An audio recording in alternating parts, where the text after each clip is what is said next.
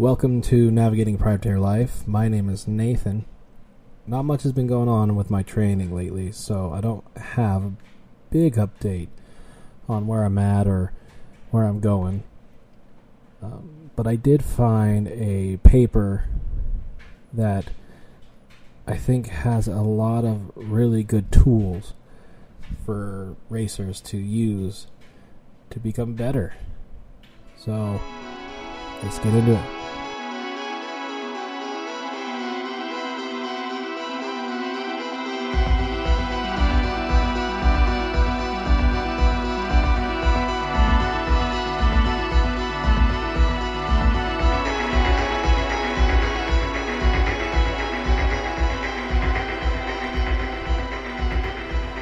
With racing coming up, I finally have been able to schedule the races I'm going to compete in this year. Just club racing. The type of racing you focus on when you are out of shape and can't completely dedicate yourself to racing. Sometimes I get lost in my own ambitions, easily forgetting my lack of fitness and time in the wake of seeing masses of racing in places that I really want to ride. If you mention a gravel race in the rolling hills of the Western Sierras, I get a little giddy and I want to jump right in. Or an enduro style XC race. Something new, something interesting. Just sign me up for it. It always takes a voice of reason, usually my wife, to bring me down to reality. Focus is one thing that seems to shoot all over the place for me. I need to put myself in a position where I can be competitive for an entire season without leaving my kids or my business behind. That being said, I need to produce something out of my racing life too. So, local BMX races are about to start up. Based on the weather, I can put in plenty of practice time and fill my weekends with racing. On the mountainside, our club races are focused mostly on Super D with two XC races and a hill climb. But all the races are on my home trail, the ones behind my house, the ones that leave me with no excuse of why I shouldn't do well. This is what I came up with when I was reading that paper, um, the tools. So, yeah, here we go. Perception of pain. We all have it. Going up a climb, you glance up and see there's a lot more climbing left, and you crack. This is a real phenomenon. It's not just something that happens to a cyclist. I always have the ritual of looking just in front of me so I can focus on pedaling and not how much more I need to climb. Dr. George R. Hansen and Dr. John Streltzer came up with a few things that could be of huge interest to the cyclists in their paper, The Psychology of Pain. The paper states that pain is processed through our limbic system, where our emotions are processed mostly in the same place where social rejection occurs. In the context of cycling, this tells me a few things when it comes to your training and racing. When you're on a training ride, that you know the climb that you're about to come up on, it's going to hurt more. The dread of knowing you're going to have to get out of your comfort zone and attack a climb will set your brain into motion in a way that will register more pain. It's also how we get the great feeling of exploration when we are learning new trails. Not knowing what's ahead of us can release the burden of knowing how much pain you'll put your body through. And it'll keep your brain optimistic. It could also go the other way if you absolutely hate exploring. You could want to give up 20 miles from the nearest road, not want to climb out of the canyon behind you, or continue to finish the ride. The social rejection aspect plays out in racing and with training partner. Why can you train harder with a partner suffering with you? With a positive support, your brain creates serotonin, and having a partner to enjoy you will just help that process. With that, the pain will be much less and allow you to train harder than you would if you were on your own.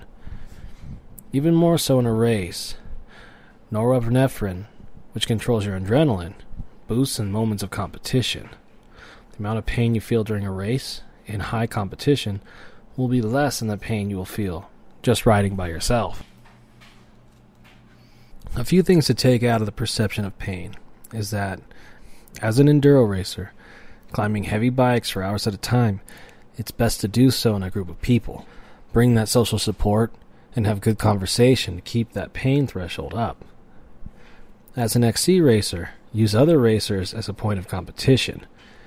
It will help kick up the adrenaline and lower the pain you feel. Also, remember to have fun, to see climbs as a fun challenge. If you do that, the brain won't register the pain in the same way as seeing a dreaded climb. Training partners, fun rides, and descents that give you a little butt pucker will help curve pain. Use these tools as you approach your next race. Attention on the pain can actually make it worse. So if you're on a climb and you know you're suffering, you feel the suffering more. This is a horrible trap for racers.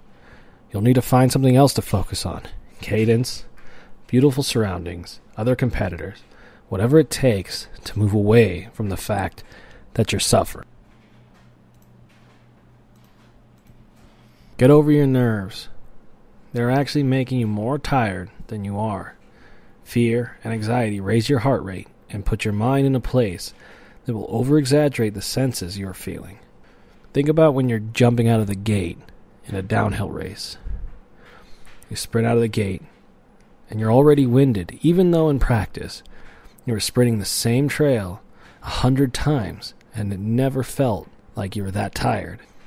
In BMX, I've never felt the same way.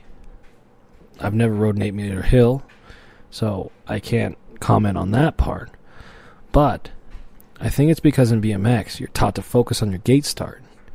Your brain isn't in the same place as a starting line of an XC or DH race. To fix this, I say look toward the same BMX mindset of getting out of the gate as a focus point and not just the sprint to the first corner. Kill the nerves to be quicker. The last of the psychology of pain is learned pain and the expectation of pain.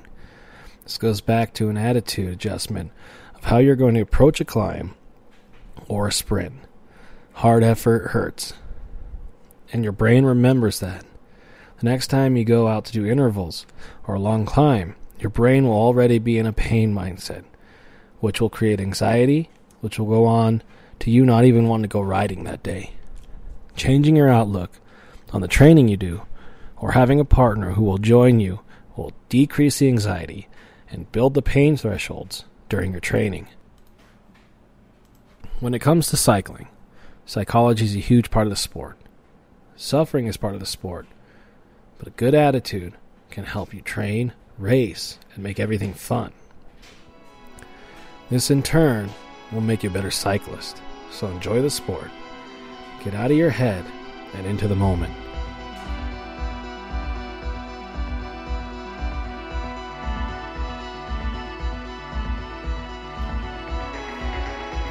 Hope you guys enjoyed that. This is a strong tool to help you train and become a better racer. The paper that I read was mostly studies on war victims and cancer survivors.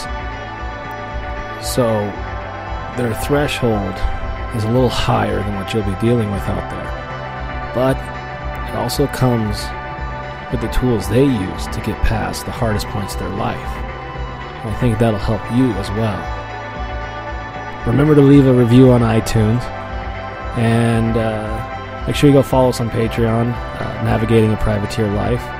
We got some reviews coming up. Um, Taos energy bars, like the nuttiest bar you'll ever have. And uh, yeah, make sure you have fun out there. See you next time.